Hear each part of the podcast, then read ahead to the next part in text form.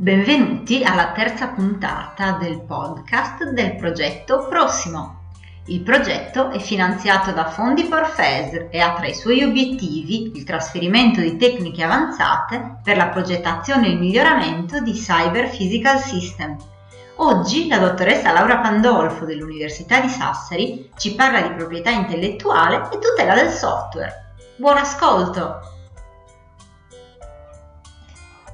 Buongiorno a tutti, innanzitutto vorrei ringraziare il progetto cluster Prossimo e il suo coordinatore scientifico, il professor Luca Pulina, per avermi invitata. Il mio nome è Laura Pandolfo, sono una ricercatrice di informatica presso l'Università degli Studi di Sassari e nell'ambito della mia ricerca e anche nel contesto di differenti progetti sia europei che regionali mi sono spesso occupata di argomenti relativi ai diritti della proprietà intellettuale nell'ambito del software e delle opere di artificial intelligence. Introdurremo alcune nozioni base relative ai cosiddetti diritti della proprietà intellettuale, in inglese conosciuti come Intellectual Property Rights, il cui acronimo famoso è appunto IPR. I cosiddetti IPR sono pacchetti di diritti esclusivi legati alle varie forme di espressione della conoscenza, delle idee e delle opere artistiche. I diritti di proprietà intellettuale nascono in un contesto in cui gli stati intendono trarre dei benefici dalle invenzioni private, invenzioni che possono creare sviluppo culturale, tecnologico, produttivo e invenzioni che possono sfruttare anche invenzioni precedenti. Per far ciò gli stati quindi incentivano e promuovono l'attività creativa degli autori e degli inventori attraverso la concessione di alcuni privilegi ai creatori inventori in cambio della loro opera, la cosiddetta privativa, evitando così posizioni di monopolio e di sfruttamento esclusivo dell'opera e dell'invenzione. In questa situazione si costituisce una sorta di patto tra lo Stato e gli inventori delle opere, patto basato sul reciproco scambio di benefici. Da una parte, infatti, lo Stato chiede agli inventori di divulgare tutti i dettagli della propria opera, della propria invenzione, con l'obiettivo che questa possa incentivare altri inventori, altri creatori per creare ulteriore innovazione di cui sicuramente la società trarrà beneficio. Dall'altro lato, gli inventori godono della protezione dello Stato verso l'uso commerciale non autorizzato della propria opera. Infatti, lo Stato assicura che nessuno possa sfruttare in termini economici, in termini commerciali, quell'opera, a meno che non vi sia un accordo finanziario con l'inventore dell'opera stessa. Le origini di questo patto, di questo scambio tra lo Stato e i creatori delle invenzioni sono molto antiche, possono essere fatte risalire a una famosa legge emanata dalla Repubblica di Venezia nel lontano 1474, legge con la quale la Repubblica offriva tutela agli inventori attraverso l'istituzione di una procedura amministrativa per la concessione di quelli che oggi chiameremo brevetti industriali. E questa legge è molto famosa attualmente, rappresenta il primo esempio di sistema brevettuale conosciuto a livello internazionale. Detto ciò, è facile individuare quelle tre categorie principali di soggetti che traggono beneficio dall'assetto appena descritto, poiché in primo luogo, come abbiamo visto, lo Stato ne trae beneficio, nel senso che attraverso la stimolazione delle opere dell'ingegno provenienti dalla società incrementa la sua capacità innovativa, il che rappresenta un arricchimento per lo Stato ma anche per la collettività intera. Una seconda categoria di soggetti che trae giovamento e beneficio da questo assetto è proprio la categoria degli inventori, dei creatori, ai quali è offerta una tutela dall'utilizzo inappropriato e illegittimo delle proprie opere. Infine, un'altra categoria di soggetti che traggono beneficio da questa situazione sono sicuramente soggetti economici, i quali traggono beneficio dall'assetto costituito, poiché grazie alla limitazione del monopolio i partner commerciali possono ottenere un ritorno di investimento.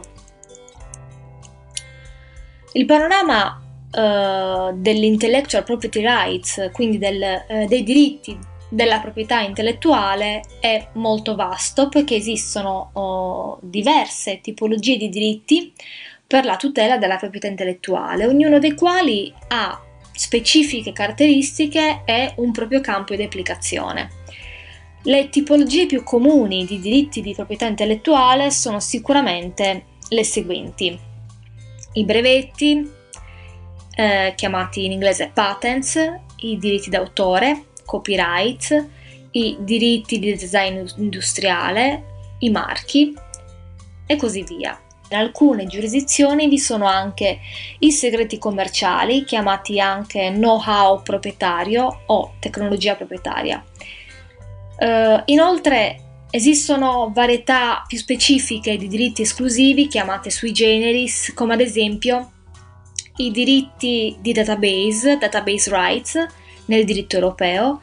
Alcuni dei diritti qua elencati sorgono automaticamente, ad esempio la protezione del diritto d'autore è ottenuta automaticamente all'interno dell'Unione Europea, come in qualsiasi paese firmatario della famosa Convenzione di Berna del 1979.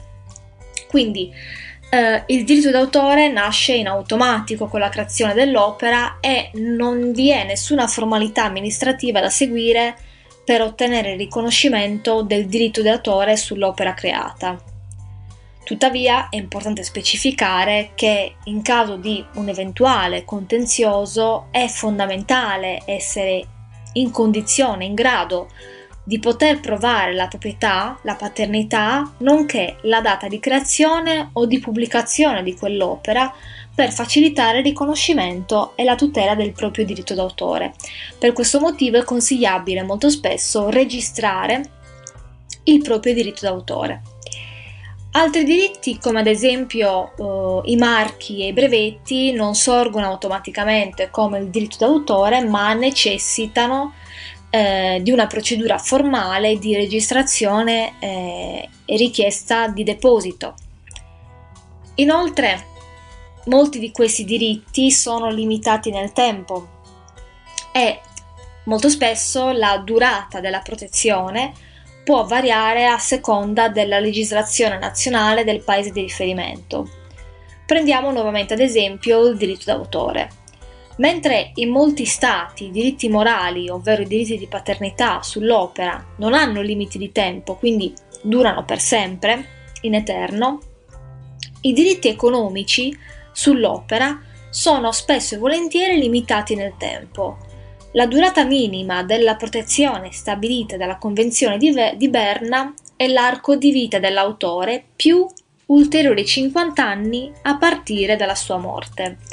Tuttavia, all'interno dell'Unione Europea la durata della protezione è stata armonizzata a 70 anni dopo la morte dell'autore, e nel caso di un'opera che abbia più autori, i 70 anni decorrono dalla morte dell'ultimo autore sopravvissuto. Il software rientra a tutti gli effetti nella categoria delle opere dell'ingegno, e cioè quelle opere che hanno un carattere creativo, che appartengono ad esempio al mondo delle scienze, della letteratura, della musica, eccetera, poiché nel tempo il software è stato equiparato totalmente a questa tipologia di opere.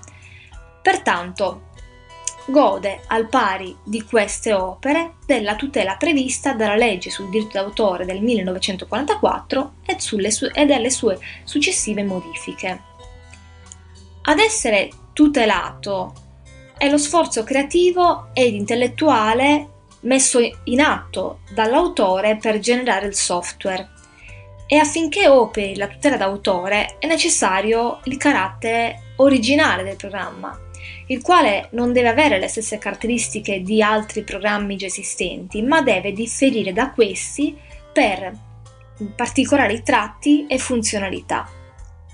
La necessità di tutelare il software è nata soltanto a partire dagli anni '80. Infatti, in un primo momento, i produttori di software coincidevano con i produttori di hardware. Si trattava di pochissimi giganti del settore che vendevano i propri programmi insieme ai propri prodotti, ad esempio i computer. Tuttavia, con la separazione del mercato software da quello hardware e la nascita di ulteriori aziende che realizzavano appunto software, programmi per elaboratore, è nata anche la necessità e l'esigenza di garantire loro una protezione giuridica assoluta. Inoltre, perché è importante tutelare il software? Per una seconda ragione. Senza software non esisterebbe la cosiddetta importante trasformazione digitale, poiché il software si trova ovunque, dai chip, dalle applicazioni, ai device, al mondo delle comunicazioni, e coinvolge ogni processo della famosa digital transformation, dalle operazioni interne fino ad arrivare alla distribuzione di prodotti o servizi specifici. Ed è per questo motivo che vale la pena approfondire il complesso ma attuale tema della tutela giuridica connessa al software. Per affrontare questa tematica inizieremo col capire cosa si intende giuridicamente per software, quindi inizieremo a dare una definizione giuridica di software. Nel 1984 la World Intellectual Property Organization, in italiano Organizzazione Mondiale della Proprietà Intellettuale, ha definito il software come l'espressione di un insieme organizzato e strutturato di istruzioni o simboli contenuti in qualsiasi forma o supporto, ad esempio su nastro, disco, film, su circuito, capace direttamente o indirettamente di far eseguire o far ottenere una funzione, un output, un compito o un risultato particolare per mezzo di un sistema di elaborazione elettronica dell'informazione. Sulla base della definizione data dalla World Intellectual Property Organization è possibile andare ad identificare quelle che sono le principali caratteristiche del software, le quali sono comunque rilevanti da un punto di vista giuridico per andare poi a categorizzare il software come tipologia di bene. Innanzitutto, il software può avere diversi formati. Infatti, uno stesso programma può assumere nel calcolatore forme diverse, ad esempio codice sorgente, codice eseguibile.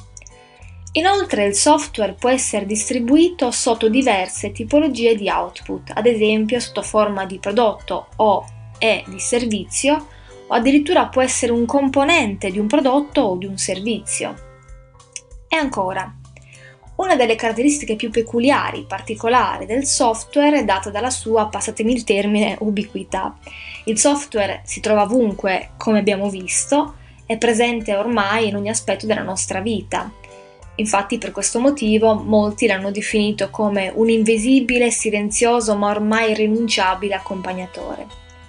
Infine, nell'ultimo decennio, il settore del software, rappresenta un business in forte e costante aumento e per tal motivo è sempre più legato ad operazioni di tipo strategico-commerciale e a concetti nonché anche a dinamiche tipiche provenienti dal mondo del marketing e del branding. Quindi, sulla base della definizione di software data dalla World Intellectual Property Organization che abbiamo visto poc'anzi e in base alle caratteristiche del software appena esposte, è chiaro come il software rientri nella categoria dei beni giuridici di tipo immateriale. Ma cosa sono i beni giuridici di tipo materiale? Sono beni che non hanno materialità corporea. In quanto bene immateriale, lo strumento di tutela del software ricade necessariamente nell'ambito della proprietà intellettuale. In particolare, nell'ordinamento italiano, il software, quindi diciamo i programmi per elaboratore, sono tutelati dalla legge d'autore numero 633 del 22 aprile 1941 e sono tutelati come opere letterarie, in qualsiasi forma espressi, purché originali, quali risultato della creazione intellettuale dell'autore. Grazie per aver ascoltato questa puntata del podcast del progetto Prossimo. Ringraziamo anche la dottoressa Laura Pandolfo dell'Università di Sassari. A presto con un nuovo podcast del progetto Prossimo.